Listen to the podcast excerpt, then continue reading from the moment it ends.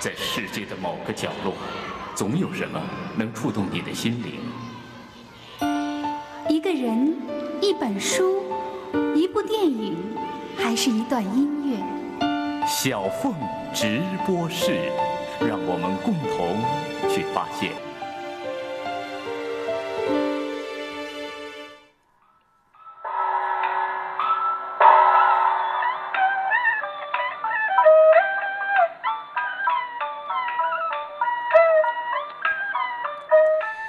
一九二三年，上海百代唱片等四大公司先后为已成京剧名家的余叔岩灌制了三十二段唱腔，刻在胶木唱片上，每张两面，每面三分钟，总计十八张半。一九九三年，独立学者秋风在翻译阿克顿勋爵的《法国大革命》讲稿时，听到了这十八张半。 直至今天，他也刚好翻译完成了十八部半的西方学术著作，但是只有这古老华夏的琴韵悠扬，以及尧舜禹汤文武周孔之道，能让他的内心得到安妥。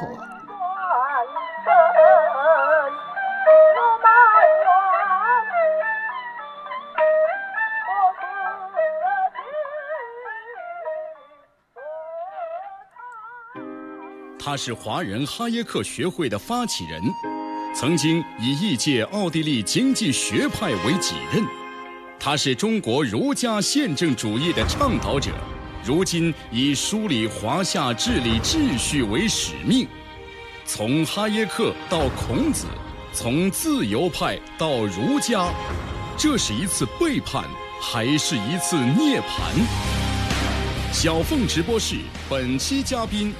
天泽经济研究所理事长、儒者学者秋风，姚中秋，敬请收听。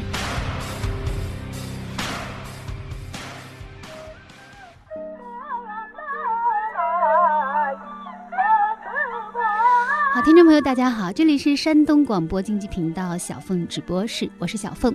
连续三周的前独立学者、北京航空航天大学人文与社科高研院教授秋风老师的访谈，今天将要迎来大结局。继上周秋风老师我们所带来的一本书《钱穆的国史大纲》和一部电影黑泽明的《七武士》之后，今天他将为我们带来的一张唱片就是。 京剧名家余叔岩的这十八张半。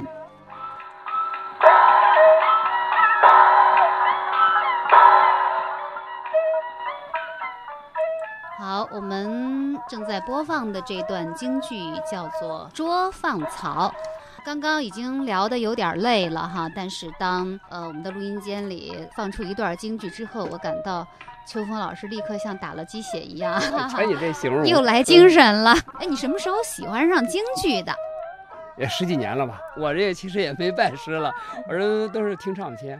自学成才，哎，属于这个自学成才，这跟我自己做学问一样，我做学问也是自学成才，也是自学成才，对对，不敢说成才啊，嗯、这个只能说是自学成才了，不敢说天才吧。嗯、那我觉得京剧这么多的流派，这些流派里面，你最欣赏的是哪一派的？嗯、我最欣赏的其实是老生，老生的主流的这个派系，这就叫谭余杨。 哎，由谭鑫培老先生创立，中间经过余叔岩老先生，然后到这个杨宝森先生，这个其实是老生的一个正宗。你今天拿来的就是余叔岩的唱片，对，余先生的这个唱片呢，我是放在车上，哎，时不时就会拿出来听一下。 听了，我想现在至少得有几百遍了吧，确实是百听不厌。你为什么就唯独会喜欢老生？其实这个京剧啊，和其他的一些戏曲来比较起来，它特别的地方就在于它的戏是以虚声戏为主的。哦，生旦对，确实生旦净末丑。你看，生是在头里，而这个生是以这个虚声为正，虚声就是带胡子的青年男子小生，只要他带胡须也算是虚声。对，虚就是胡子嘛，那就表示他是一个。成熟的中年男子了，对，或者老年男子，有智慧的老年男子。哦、所以京，怪不得你喜欢虚声。京剧的大戏呢，是以这个虚声是为主的。我觉得这个是不是也挺符合你们这个儒家的审美的呀，对吧？这个这个君君臣臣，父父子子，然后三纲五常里边不就是夫为七纲，男人要排在前面的嘛，对不对？也是男权社会嘛。他应该说是表达的是一个中国社会的一个主流的价值观。比如说忠孝节义啊，呃，忠君爱国啊，对朋友要讲义气啊，然后要孝悌啊，嗯，这些正好也都是儒家的一些伦理的价值啊，哎就是、都在里面。就严格说来，它不是说是儒家的伦理价值，它是儒家张扬它，它其实是我们中国人的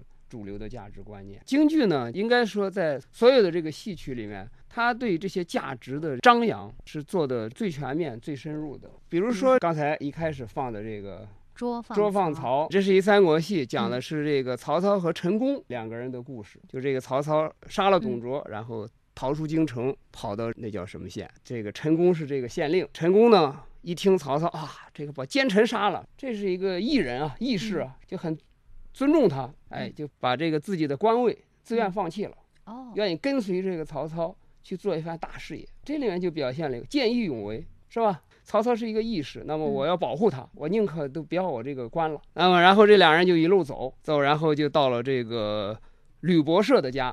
吕伯奢呢是其实是一好人了，是吧？跟曹操他父亲呢大概还是结义的兄弟，对。然后就在这吕伯奢家住了这个一晚上，哎，结果这曹操这人呢就是多疑。他看见人家那个呃什么人影重重，哎，这黑更半夜这干嘛呢？这些人，他以为这些人要杀他呢。嗯，而且听说要要磨刀是吧？我们赶紧磨刀什么之类的。实际上是吕伯奢呢，吩咐那些家下人等杀猪宰羊，要招待他们。曹操就听说以为是磨刀要杀他，哎，结果就顿起杀机，把那个家丁都杀完了，把一家都杀了，哦、都给杀了。对，杀人如麻。杀了，然后就连夜就跑跑，结果半路上呢又碰见吕伯奢了。吕伯奢就问他你怎么回事，这曹操又把吕伯奢又杀了。然后由此呢，这个陈宫就看出了这个曹操的这个人啊。品行不好，然后就劝这个曹操说：“你不要这么多疑，是吧？人家对你那么好，你为什么对人家这么残忍啊？”哎，然后这曹操就说了一句他很有名的话，说：“宁可我负天下人，不可天下人负我。”哎，对对。然后呢，哎，这个陈宫就哎这回就投电了，然后就唱了一段，就后悔，哎，就表示后悔。对对，然后自己就拉马一个人走了。对，那在这个故事里面，我们会看到这个陈宫，他始终在依靠一个道德标准对这个曹操这个人的行为做出一个判断。就在这里面，其实他就讨论了一个朋友之道，一个人交朋友应该交什么样的朋友？嗯、他是一个义士，我当然要跟他交朋友，是吧？但他现在做了不义之事，我就不能跟他再交朋友。也是一个忠义的角色，哎，对对对对，你是不是值得为这个人去尽忠？对，对不对？对对是不是值得为他去负义啊？对，所以这个戏在京剧里面就唱的人很多了，大家都唱这个戏。哦、哎，这样子，来，下面我们有请邱淑峰给我们来一段。我手机里面有伴奏，凑合着也能用。邱峰老师从兜里掏出一个手机，嗯、然后里面就有很多的京戏哈、啊，然后还有伴奏。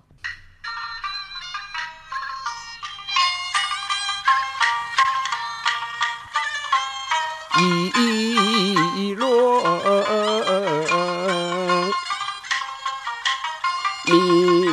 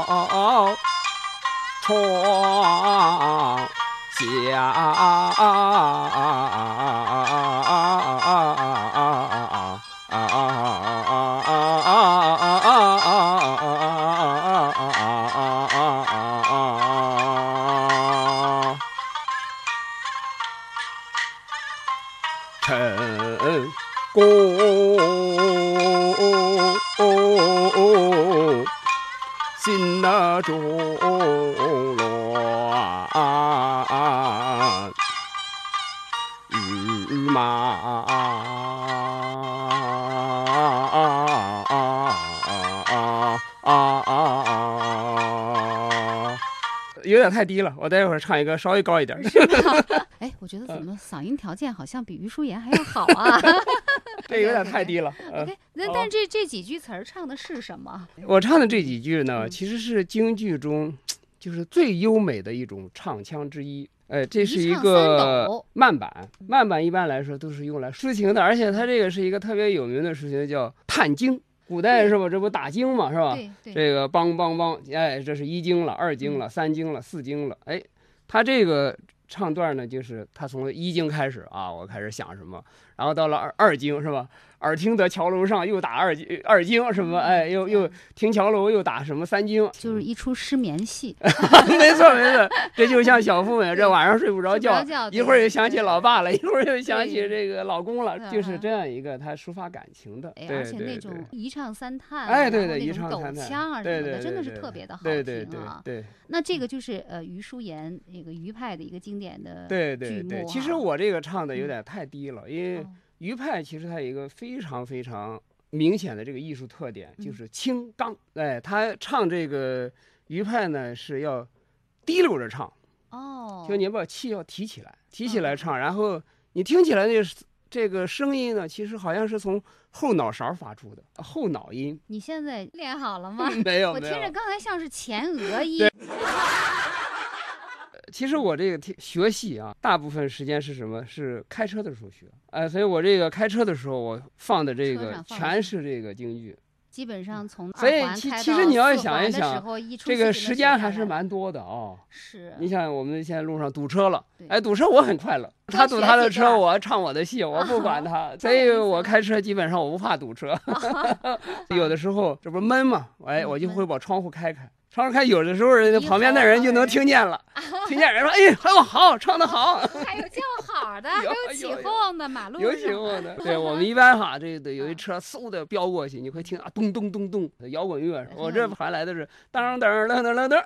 对，我想听众朋友可以艾特一下秋风老师啊，他在微博上、新浪微博上的账号叫做“秋风论道”，我也看到了，由你发起建立了一个群，叫什么“渔阳老生”嘛，还是什么这样的一个群哈，然后上面。就上传了自己唱的一段打棍出乡，这个也是余派的一个名戏是吗？打棍出乡这戏其实它是以做为主、嗯、哦，唱念做打，对，就是大家都以为是唱京剧，实际上应该叫演京剧。现在我们听众朋友特别想听邱淑峰老师给我们来一段打棍出乡，但是这个我们只能听到唱，看不到你的这个做和打了是吧？我自己能看，我申请你也看不到啊，这也就是票友和职业演员的区别就在这儿。票友一般来说做和打练不出来，因为这个做和打要练都是童子功，转身怎么转，哎，这手往哪儿放，胳膊往哪儿放，腿怎么摆，一招一式人都有这个讲究。要像你要是看现场的话，这种一招一式是不是也让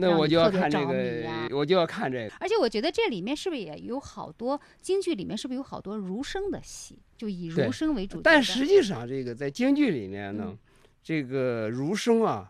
通常来说都不是那种特别正面的角色，白面书生是吧？手无缚鸡之力，嗯、碰见尸体就往后躲什么之类的。啊、这其实也是受当时那个小说的那个影响，就明清的那种白话小说啊什么。哦、我们白话小说里面写的这个儒生啊，也都是这种形象。而且当时社会中确实也存在这样的儒生，就傻读书。哎、呃，除了读书之外，就是四体不勤，五谷不分、啊，什么事情都不能做。也就是说，他不够这个开明，缺乏一个阳刚之气。这也确实是后来这个儒家，就是他在一个特定的这个社会环境中，也出现这么一种异常的变化。我觉得现在的这个儒家要特别注意克服这一点。打棍出乡这个戏，它是一个儒生的戏是吗？对，他是写的是这个范仲宇。范仲宇其实这个大概应该是实有其人。是宋代的一个人，呃，去赶考，然后路上把这个，这就属于这个腐儒，这个老婆孩子都丢了，哦、哎，但是还是有勇敢的，然后他就开始找，是吧？前头先是问樵闹府，先到山中问这个樵夫，哎，说你看没看见我老婆孩子啊？这里面中间有大段的这个做，就是这种身体的表演。那么这樵夫就说是一个太师啊，把你老婆抢走了，呵呵对。呃，这太师是一个淫棍，然后他就他就很气冲冲的就去找这个太师去了。但这中间呢，又表现了这个儒生的一个缺点，就轻信。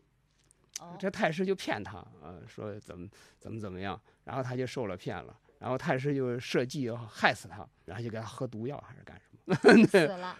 没死，没死啊！哎，这个因为人家注定要中状元，所以有一个天神下来保佑他。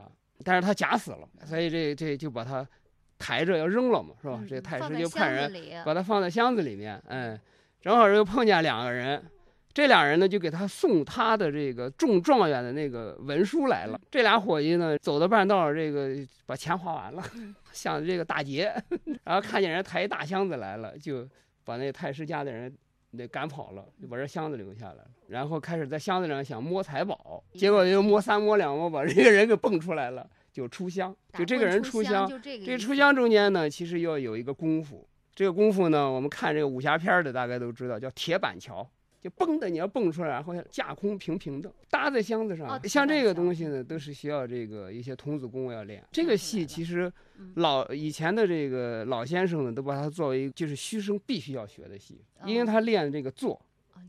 就所有的这个做的这个动作，在这个戏里面都有贯穿其中。那这个不准备给我们唱一段吗？可以吗？唱一段吧。这个对呀，唱一段吧。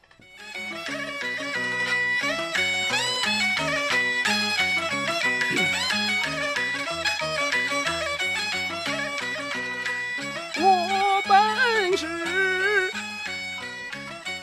一穷人。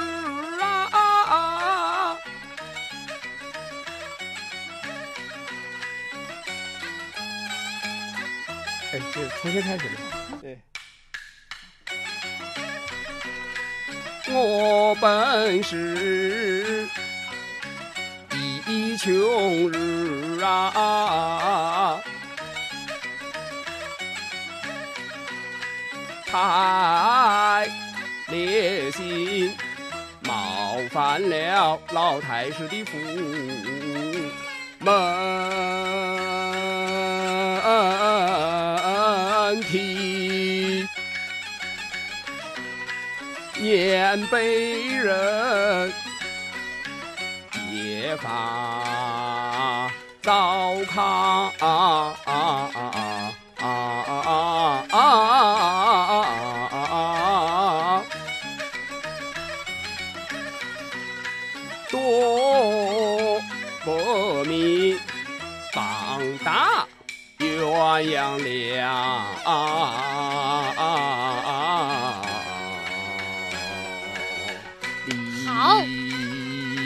分，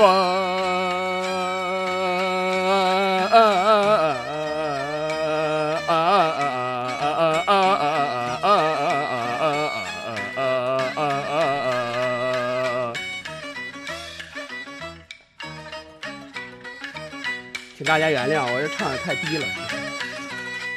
我往日饮酒，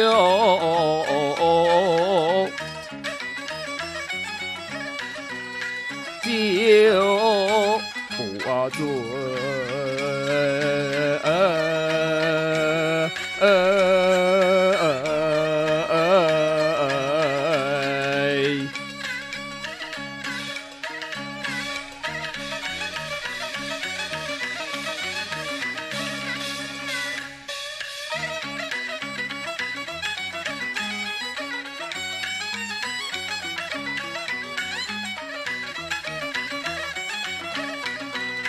到今日饮酒酒醉人呐！好，呃，不好意思，这个嗓子因为说的时间太长了，这个有点哑了啊。那个云遮月的味道绝对出来了。这京剧特别讲究这个韵味，有些人的嗓子呢特别好，但是他没有韵味。对。你就属于嗓子一般情况，但是别具韵味的，是不是啊？努力吧。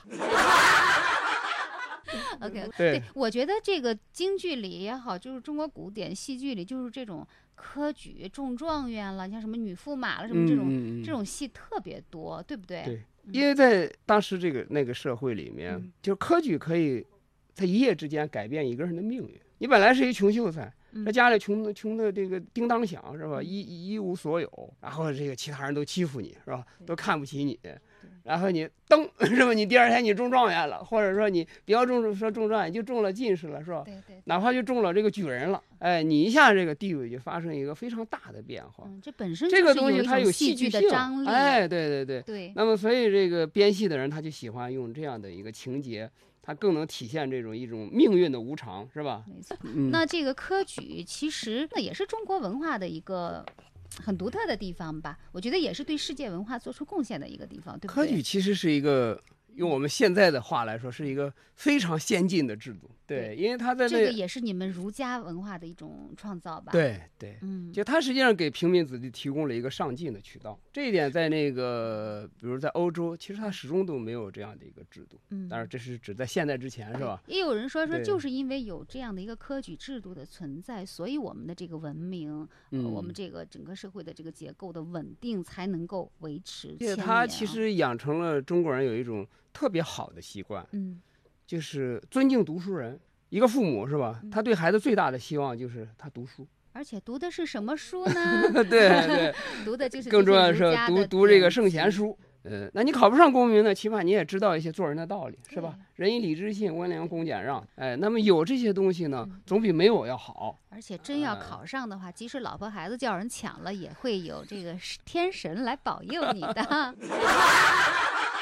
那么京戏我们都知道是国粹哈、啊嗯，那儒学也是国学、嗯。我觉得你这么迷恋这些东西，是不是也是对这种传统文化怀抱着一种温情和敬意在里面呢？有这方面的原因？啊、当然是，当然是它其实中间有很多相通的地方哦，比如他们价值观其实是相通的，对吧？嗯、而且它里面也会表现我们古人的这种生活方式啊，甚至包括他的服装，还很漂亮。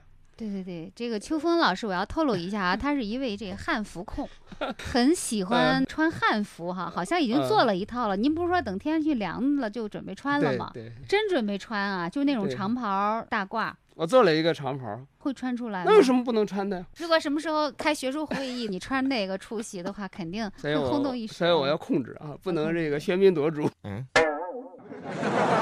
太有意思了。看接下来是什么？接下来再唱再唱，哪个戏这是？这是那个打渔杀家。打渔杀家啊、哦！好。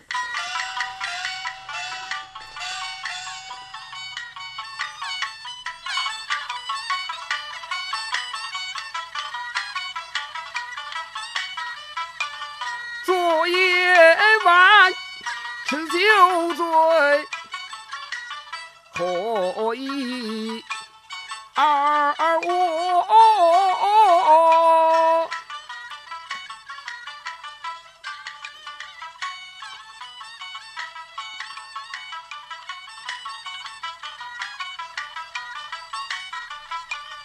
家长鸡惊醒了，梦里难阔。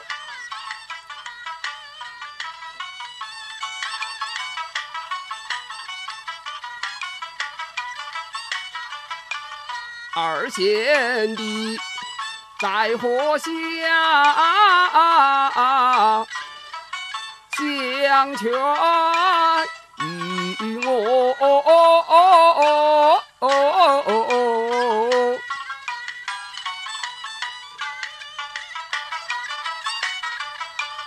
他叫我把大禹的事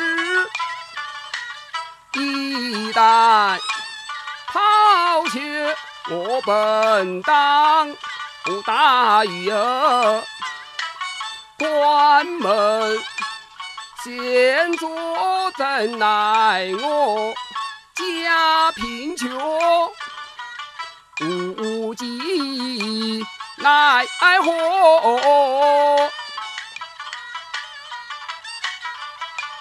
清早起开柴扉。乌鸦叫过，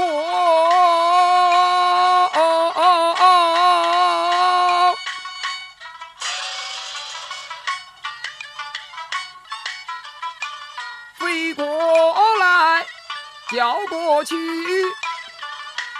却是为何将生儿来自在草堂内做鬼儿，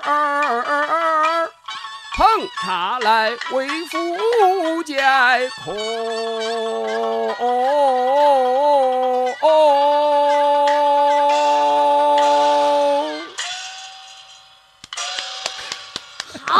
好，这嗓子提起来了、哎。这段是最好的，今天唱的，对是吧？对，邱淑芬老师啊，云遮月的味道绝对出来了，而且这个月在其中穿云破雾的感觉、啊对对对对，仿佛的有一点点这个于先生的这个劲头，把这个嗓子往上提。这个也是讲的一个轶事，其实是《水浒传》的故事，《水浒后传》应该是讲的是这个萧恩。梁山泊的这个好汉们散伙了嘛，这个是吧？镇压方腊以后吧，打平方腊以后，什么散伙了，然后他就到一个渔村，哎，去做了这个渔夫了。其实生活很艰苦，但也很快乐。有一个漂亮的女儿，这个两个人其实也虽然贫穷，但是呢其乐融融。但是呢，碰见这个恶霸和这个腐败的官员，想要强抢民女，呃，也没有强抢民女，就是横征暴敛，要税，这就羞辱这个萧恩。啊，萧恩一怒之下要去报仇，打鱼杀家嘛，是吧？嗯、前头一折等于是打鱼，后面一折就是杀家，嗯、对对对，就是要杀这个恶霸一家。讲这么一个故事，其实也是惩恶扬善，嗯、就是赞扬这么一种反抗这种是吧不公平的这个哎社会的这么一种精神。最后一个问题总结陈词就是说，呃、你觉得京剧最让你着迷的地方是什么？你为什么那么迷恋这个东西？需要理由吗？不需要理由，我觉得对我来说太自然了。对，我从小喜欢秦腔，是吧？秦腔本来就是京剧的老爸，这个。那么我一开始听京剧，其实就觉得很熟悉，就跟我一开始看哈耶克一样。对，我觉得这就是本来就应该这么想。所以我有时候，我现在我会觉得。其实碰见这么一个事，我能估摸着哈耶克会怎么想。我知道您就差说一句话了。如果要是哈耶克生活在中国的话，他也是一票友。啊、对了，对不对？没错。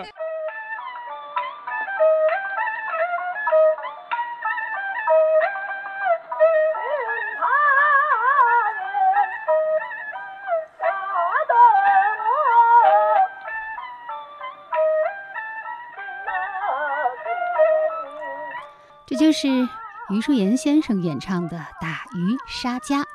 如果哈耶克生在中国，他一定也爱听京戏。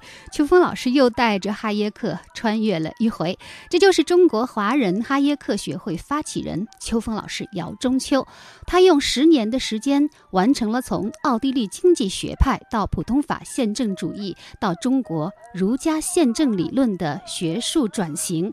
难怪著名京剧学家毛羽士先生评价说，在我们这个时代，像秋风这样有独立精神、有跨学科的知识根基、有犀利的分析眼光的学者实在太少了。而耶鲁大学管理学院教授陈志武也称，秋风是当代中国稀有的知识分子。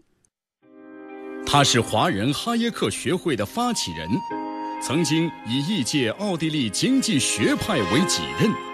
他是中国儒家宪政主义的倡导者，如今以梳理华夏治理秩序为使命。从哈耶克到孔子，从自由派到儒家，这是一次背叛，还是一次涅槃？小凤直播室本期嘉宾，天泽经济研究所理事长、儒者学者秋风，姚中秋。敬请收听。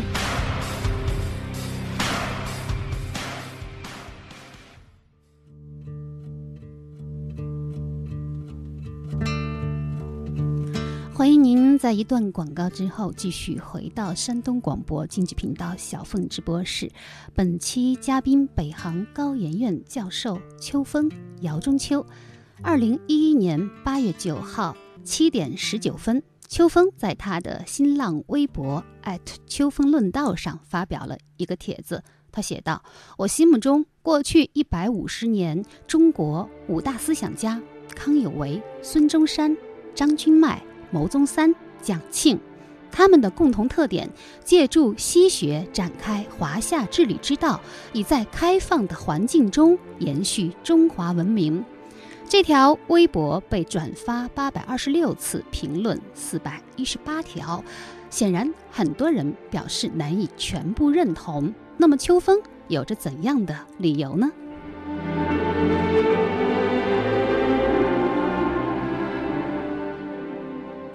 我知道秋风老师您把中国这个近现代儒家道统，你排了五个人，是你心目当中过去一百五十年中国的五大思想家，就是康有为、孙中山、张君迈、牟宗三和蒋庆哈、啊，这是一个很独特的排名。你为什么会看中这五个人呢？因为他们都对我们中国建立一个现代国家秩序做出了这个决定性的贡献，或者可能会做出决定性的贡献，这里面是指这个蒋庆啊、嗯、但是这里面你比如说孙中山先生，他并不是一个儒家。他当然是一个儒家了。他是一个儒家吗？对呀、啊、对呀、啊，他当然是。人物所以，孙中山生于一八六六年，广东香山人，中国近代民主主义革命的先行者，起共和而终帝制。一九一一年辛亥革命后被推举为中华民国临时大总统，提出三民主义和五权分立思想。一九二五年三月十二日在北京逝世，葬于南京紫金山中山陵。其实孙中山先生好几次他特意的强调，就他的革命事业，他就是尧舜禹汤文武周公的这个事业在现代的一个一个延续，就是他所做的这个工作就是道统，就是中国的这个道统在现代的一个实现，也就是他建立这个民主宪政制度，就是要实现中国的道统。对，这是孙先生他反复强调的一点。所以孙中山先生他曾经设计了一个这个五权宪法啊，对对对，有很多人觉得孙中山先生玩的有点大、啊、是吧、啊、说把这个三权又加上两权，对对，但是恰恰是加的这两权能够看出来他的看出了他坚守的对对中国的这个中国文明主体性的一个坚守。对，事实上我觉得我们现在有很多人对这个三权分立呢其实制造了一个迷信。比如我们去看英国，英国是三权分立吗？英国就不是三权分立。嗯，我想有很多人的理解哈是存在一些偏差，当然这个先不去管它。那就是孙中山先生其实他强调这个五权宪法，他就是为了突出他所要建立的这个宪政制度是中国的宪政制度。因为这五权中比那个三权多出了两权，一个是监察权，一个是考试权。那这两种权利呢都是中国历史中源远流长的这么一个传统的制度。考试就是科举，哎，对，考试就是科举延续下来的。监察呢，就是我们都知道什么督察御史啊，什么之类，从这个御史制度、台检制度发展而来的。所以孙先生就也就是一定要把中国传统的这个制度，经过一个转换，放置到这个现代的这个宪政制度之中去。也就是说，我一定要让别人要看到，我们现在所建立的这个宪政制度是传统中国文明的一个延续。是他自己自身的一个延续，而不是从外面我们移植来的。那康有为有什么特别伟大之处呢？康有为是一个失败者。人物所以，康有为生于一八五八年，广东南海人，人称康南海，清光绪年间进士。一八九八年曾与弟子梁启超合作戊戌变法，后失败出逃。他致力于儒家学说改造为可以适应现代社会的国教，曾担任孔教会会长。一九二七年因躲避北伐战乱，从上海抵达青岛。某日赴同乡宴，宴后呕吐，三月三十一日凌晨去世。啊，康有为他是通过对儒家的这么一个理论的一个现代阐释吧，阐明了一个宪政制度和儒家理论之间的这个兼容性。也就是说，我们现在我们儒家的理论，它内涵呢就有这个宪政的这个。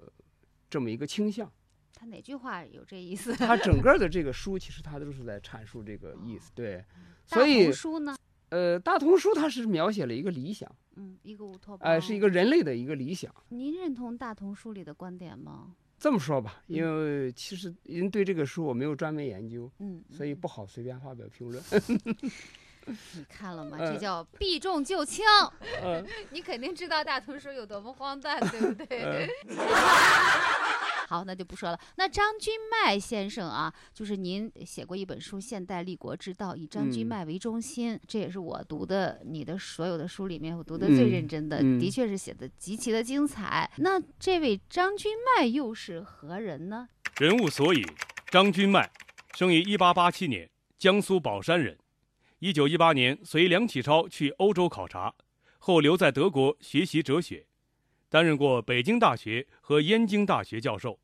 一九三三年与张东荪等人组织国家社会党，参与创办民盟。一九四七年主导起草中华民国宪法。一九四九年，张君迈赴印度德里大学任教。一九五一年转赴美国斯坦福大学。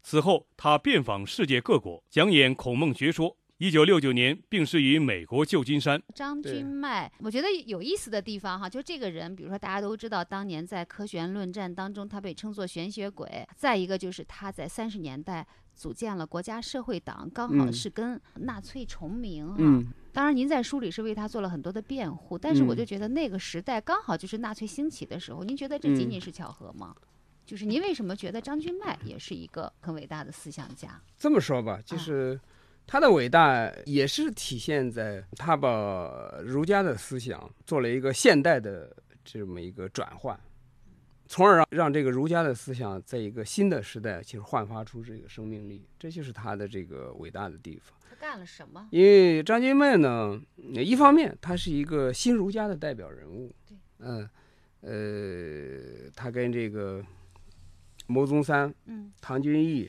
还有徐副官这个四位先生呢，他们一九五八年曾经发表过一篇宣言，就是《为中国文化致世界人士宣言书》。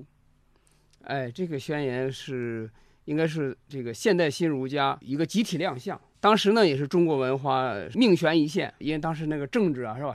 全球的政治还有两岸的这个对峙，嗯，那么中国文化呢，就是好像花果飘零，是吧？那么他他们他们在这样的一个时代发表这个宣言，就是要强调这个中国文化仍然有他自己的生命力啊，这是他是一个新儒家的这个代表人物。但另一方面，其实张君迈先生还有另一面，这一这一面呢是被我们很多人都没有注意到，甚至在台湾其实这一点都被有意的忽略。他是一九四七年的中华民国宪法的起草人，而这样的这部宪法呢，其实也就是现在这个台湾的现行的宪法。哎，这个宪法草案是由他写出来的。嗯，对，因为张君迈先生从清末，哎，清末就一九零几年吧，啊，他就在日本留学。从那个时候开始，他就对这个宪政理论进行深入的这个研究，所以我认为他是那个二十世纪上半期最杰出的这个宪法学家。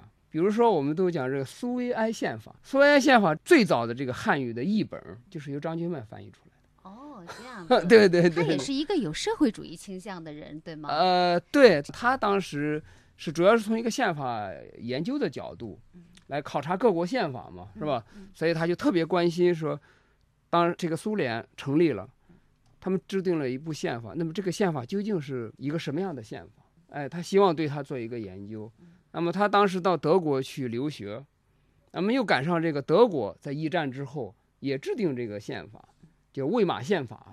哎，他也对他进行了深入的研究，也就是他实际上是要希望对各个国家的宪法进行一个综合的比较分析，通过这些研究呢，能够探讨这个宪法的基本原理，为在中国制定这个宪法呢，就提供一个基础。因为它有这么深厚的这个积累，哎，所以在这个一九四五年的这个年底的政协会议上，因为国共两党争持不下，所以就由他，哎，最后起草了这个宪法的草案。那他有没有在他起草的宪法草案当中偷渡一些儒家的思想呢？那当然有了，对，对，就是这个宪法草案实际上是体现了很多儒家的思想，比如说，呃，其实这个关于，呃，民生的这个政策的这些条款，其实都是体现了这个儒家的精神，就体现了儒家的老吾老以及人之老，是吧？幼吾幼以及人之幼的这么一个基本的这个价值观念。所以很有意思的、啊，所以张君迈这样的一个人物，他是一个儒家，同时他是一个宪法学家，而且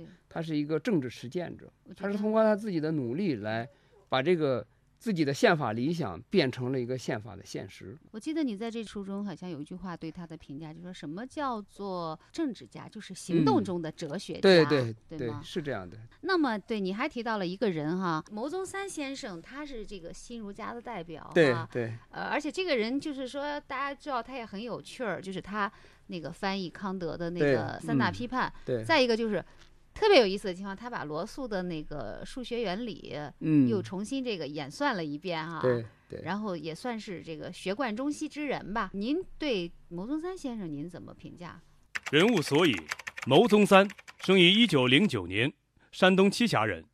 一九三三年毕业于北京大学，他毕生谋求儒家哲学与康德哲学的融通，并力图重建儒家的道德的形上学。英国剑桥哲学词典誉之为当代新儒家中最富原创性和影响力的哲学家。一九九五年四月病逝于台北。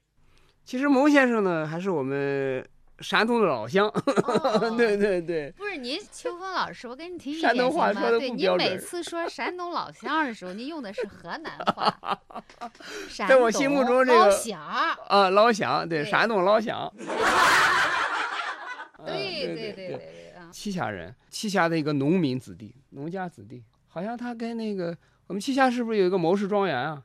有，对。但好像他们两家没有特别深的关系，应该属于两支可能，哦、但是就比较远了。对，那牟氏庄园好像就是一个那个农民企业家嘛，对对对，庄园生产一些绿色大棚蔬菜之类的。不是吗？不是，不是啊。牟氏庄园是一个清代的留下来的一个北方这个这个民居。那大概是被人注册了，肯定的。对。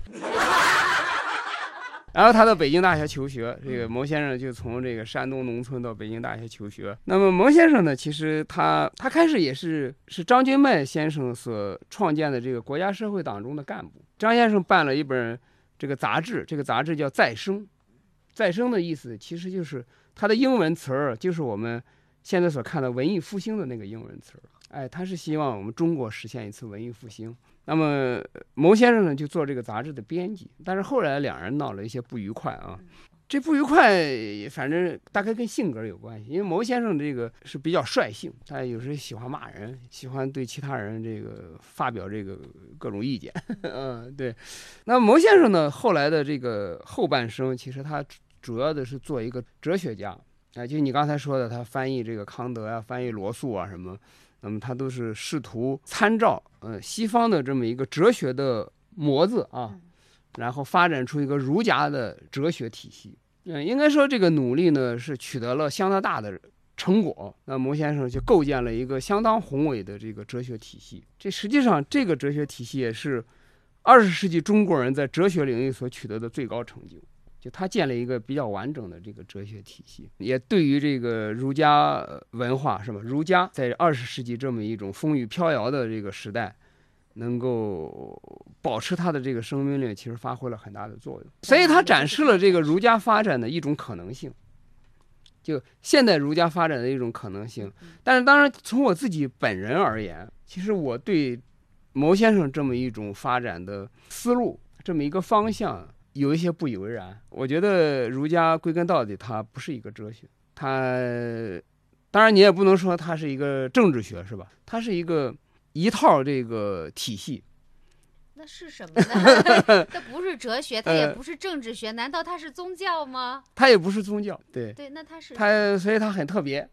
对，什么都不是。呃，什么都是、呃、什么都是。对，我们不能用一个现代的这个西方的这么一个概念来去描述儒家。所以在这个时候，我们有一个自身的这么一个文化的主体性意识，其实就特别重要，就是不要用一个西方的这个概念来生搬硬套儒家，我们就儒家来理解儒家，来说儒家。所以我们像后来从蒋庆先生以后的大陆有很多这个儒家吧，也是试图就是回到儒家来理解儒家。呃，由此呢呃，我们大陆现在这个儒家的发展的方向，其实跟牟先生就有很大的这个差异。那么，对，你还提到了一个人哈，呃，引起了很大的争议，就是蒋庆先生。嗯嗯、人物所以，蒋庆，一九五三年生，江苏徐州人，一九八二年毕业于西南政法大学法律系，二零零一年在明代大儒王阳明悟道之贵阳龙场建阳明书院，弘扬中华文化。二零一一年，以著作《再论政治儒学》勾画其经世梦想，那就是以尧舜禹三代圣王之治为历史原型，勾勒出虚君共和制、太学监国制、儒教三院制的乌托邦架构，一时引得学界哗然。我不久前刚刚也读了他的这个再论政治儒学，嗯、那真的是叫天雷滚滚啊！嗯、然后蒋先生设计了一套就是儒教、嗯、呃宪政的这样的一个制度架构啊，嗯、我觉得是真的是一个那种政治的乌托邦的狂想曲。嗯、比如说那样的一个国体呢，是叫做虚君共和制，嗯、而这个虚君由谁来担任呢？当然就是衍圣公的嫡亲啊，嗯、担任这个国君啊。嗯，我当时就立刻想到了孔庆东老师。当然了，他不是直系了。就是您不觉得蒋庆先生的这套制度的设计有点太过离谱了吗？您还尊他为伟大，那是不是越离谱越伟大呢？他表达了一个理想，在这个理想的背后，他表达了一个文化的信念，或者说一个政治哲学的文化信念。对，那就是说我们在中国思考一个优良的宪法秩序，是吧？那我们就必须站在中国的大地上来思考，就是这样。你不能站在美国的大地上来思考中国的宪法，你必须站在中国的大地上来思考。也就是说，中国你是要为这个文明立宪，所以你必须要从这个文明出发。哎，那您觉得蒋庆先生？所以他的那些考虑，其实都是要把这个文明自身的逻辑。要让它展开，我觉得他可不可以把这本书当做一部，比如说莫尔的那个《空想乌托邦》的一个著作吧？嗯、可不可以当做这样的一本书？也许你可以这么理解吧。如果你当这样的书来看的话，你真的会挺佩服这个蒋庆先生的智慧哈。对。但是如果你把它当成一部纯政治哲学的著作来看的话，嗯、或者是中国哲学的，它是一本政治哲学著作，它不是一本政治学的著作。嗯、对对。就是说它里面表达的是一个政治哲学的信念，一些基本的原则，也就是它那些三个愿，其实它表达了一个合理的一个健全的宪政制度应该具有的三个维度，还有什么合三重合法性啊什么，那是一个基本原理。它是不是一定要以这样的一个制度来呈现，这个都是可以讨论的。它不一定非要以蒋先生他自己提出这个制度来实现，它完全可以以其他的制度来实现。而我们仔细的考察一下其他国家的这个宪法制度，比如说美国，其实它在某种意义上呈现的就是这个所谓三重合法性，但是它是通过美国式的那个制度把它体现出来的。也就是说，其实蒋先生对于现代的这个宪政理论的认识，比我们可能天天喊这个三权分立的人认识要更深入。就我们现在有太多的人被他这个具体的这个制度设计是吧所迷惑啊，大家都在考虑这个这个制度设计能不能实现，这个其实就属于你这个理解力太肤浅了。你还是继续会为蒋庆先生来辩护。哎，就跟你看这个像洛克的是吧，或者霍布斯的书《契约论》。这世界上有哪个国家的政府是通过契约建立起来的？那有后来有很多人就是从这个说，这世界上就没有一个国家的政府通过契约建立起来的，通过这样一个方式来反驳这个洛克和霍布斯。嗯、那这个反驳其实表明你这个智力比较低下，对对，你就没有明白人家在讨论什么问题。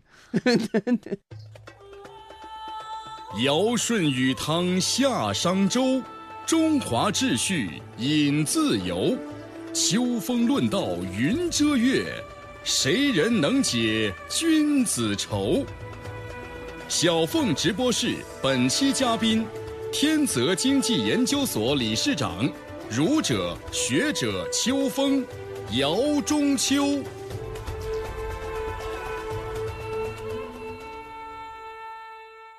其实我觉得那个秋风老师，您这些年的这样的一个转身哈、啊。嗯，真的是给现在的这个内地的儒家的研究啊，嗯、注入了一股新的活力，真的是带来了一股清新之风啊。嗯嗯、在另外一个方向上来寻找这个儒家发展之路，那个方向就是宪政的方向，对不对？呃，其实对于宪政，我想应该都是一样的。嗯、其实港台的新儒家同样也是追求这个目标，但是他们更多的是要讲究什么内圣外王，对对对对，然后内圣外王开出自由民主制度。对对对对，你是直接就是我们就。有必须要开的吗？啊、对, 对, 对，我觉得好像是给儒家注入了一种更强劲的血质。嗯，应该说我们这一代大陆的儒家，嗯，相比于像张君迈先生、牟宗三先生他们那些儒家，就是对儒家的信心更强。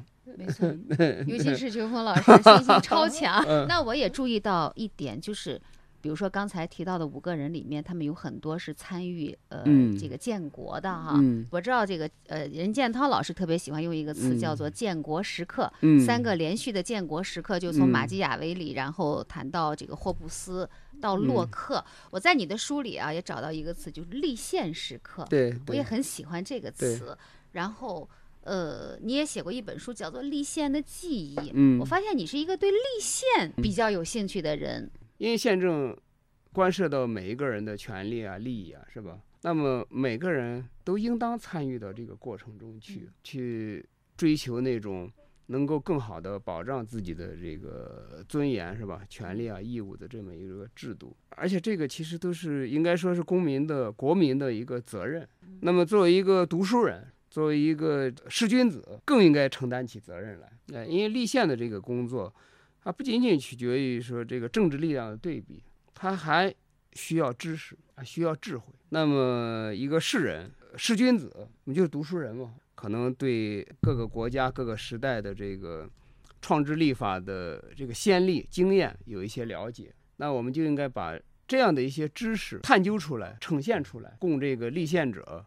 来参考。当然其实我们每一个人自己也都可以就是作为一种力量来参与到这个过程中去。嗯嗯，那对我们来说可能最重要的就是知识，所以知识就是力量。嗯、那你在学问国和政治国之间你觉得有撕扯感吗？嗯、没有，真正的学问一定是你从这个现实中提出问题，然后加以思考，并且能够应用于现实的这么一种思想，才是真正有价值的思想。那么反过来，你的这个实践的行动是吧，一定应该是深思熟虑的，是有一定的这个知识作为支撑的，由此你的这个行动才会是理性的。对，我觉得其实儒家它好的地方就在于，它在这两者之间其实是没有界限。哎，所以一个儒家士君子，他既是一个读书人，他也是一个社会治理的实践者，这两者对他来说他完全可以就是同时承担起来。对，而我们现代的这个社会其实有一个很大的毛病，就是把这两者切割开来，由此就导致现实的生活就没有理想性，结果那些知识呢就也越来越轻飘飘的，没有什么力量。那秋风老师，如果未来就是其实每个公民都有这个责任、嗯、有义务哈，比如说为国家的这种修宪、嗯、呃行宪啊，提出自己的这个方案啊，嗯、出于一种爱国之心，呃如果未来有一个属于你的这样的一个立宪时刻的话啊，嗯、你会提出一些什么样的方案呢？呃，基于一个儒家的立场，肯定是的，是吗？我举一个其实最简单的例子，啊、起码它的语言文言文也不一定是文言文，是要能够体现我们中国文字之优美典雅。我想，起码这是一个最基本的一个形式性的条件。这是什么意思呢？您能，你比如说，您您您举个例子，比如说哪一条你觉得可以改成这样的就更优美了？就整体的这个语言风格，我们应该追求这样一个整体的语言风格。哦、中华。对，我们现在的这种法律的语言、嗯、都太浅白。我懂了，那个、呃、对，嗯，秋风老师的意思就是，宪法最好也是做成那种卷轴式的，然后拉开之后先是圣旨。没有没有没有没有。就是说、啊，这个其实语言的这种形态非常重要。奉天承运嘛，一开始。嗯，就是我们要有一个庄重感，要有一个仪式感，要能够真正体现出我们这个五千年文明的这么一个深厚的底蕴。我其实是理想可以这么概括，就是这个宪法呢，应该保障人的尊严和自由，但同时它也应该能够体现我们中国人的那些源远流长的主流价值。而且我相信，也只有这样的一部体现中国价值的这个宪法，才能够真正有效地保证我们每一个中国人的这个尊严和自由。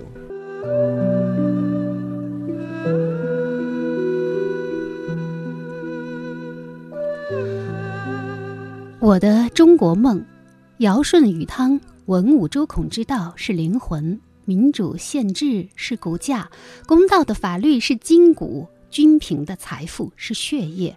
十数亿人以此连结为休戚与共，文质彬彬之共同体，而立于天下之中。二零一一年九月十六号，秋风在他的新浪微博秋风论道上写下他的中国梦。这个梦也被太多的人看作是痴人说梦，但秋风从不吝还击。他在最新一篇回应指责儒家宪政是风马牛不相及的文章里写道，如果儒家这个中国文明的主体性力量是黑暗的，那如何解释中国文明之优美之高贵？难怪翻开秋风的砖头一样厚的著作《天下与封建》的封底有清华大学教授、著名学者秦晖模拟陈寅恪为王国维所写的献词写下的这样一段评语，他说：姚中秋先生学史出身，入世弘道，则于经济政治无不博览，厚积而发，乃出大作，以弘扬中华文化，实现宪政理想为志，诚可贵也。其大作虽有可伤，而其志可嘉，其实可亲也。好，听众朋友，连续四期的小凤直播室追求自由的儒者秋风访谈就进行到这里，主持人小凤代表节目总监张新刚共同感谢您的收听，也欢迎您关注本人新浪微博小凤丢手绢。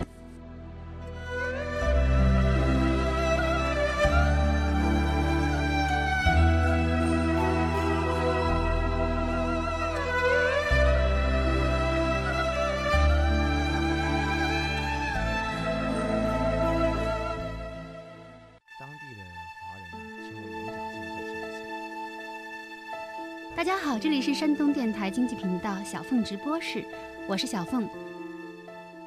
是他为我们打开了一扇独特的窗口，使我们看到了另外的人、另外的事、另外的精神。小凤直播室，我特别想跟释迦牟尼聊聊天，就哪怕魔鬼，就只要他变成孤单的时候，我绝对站在他那。用那个台湾腔的普通话跟我说话，说梁文道啊，我跟你讲啊，像你这种人啊，要出来混哦，很容易啦。汇聚最具活力先锋人物，展现最具价值精英思想。小凤直播室。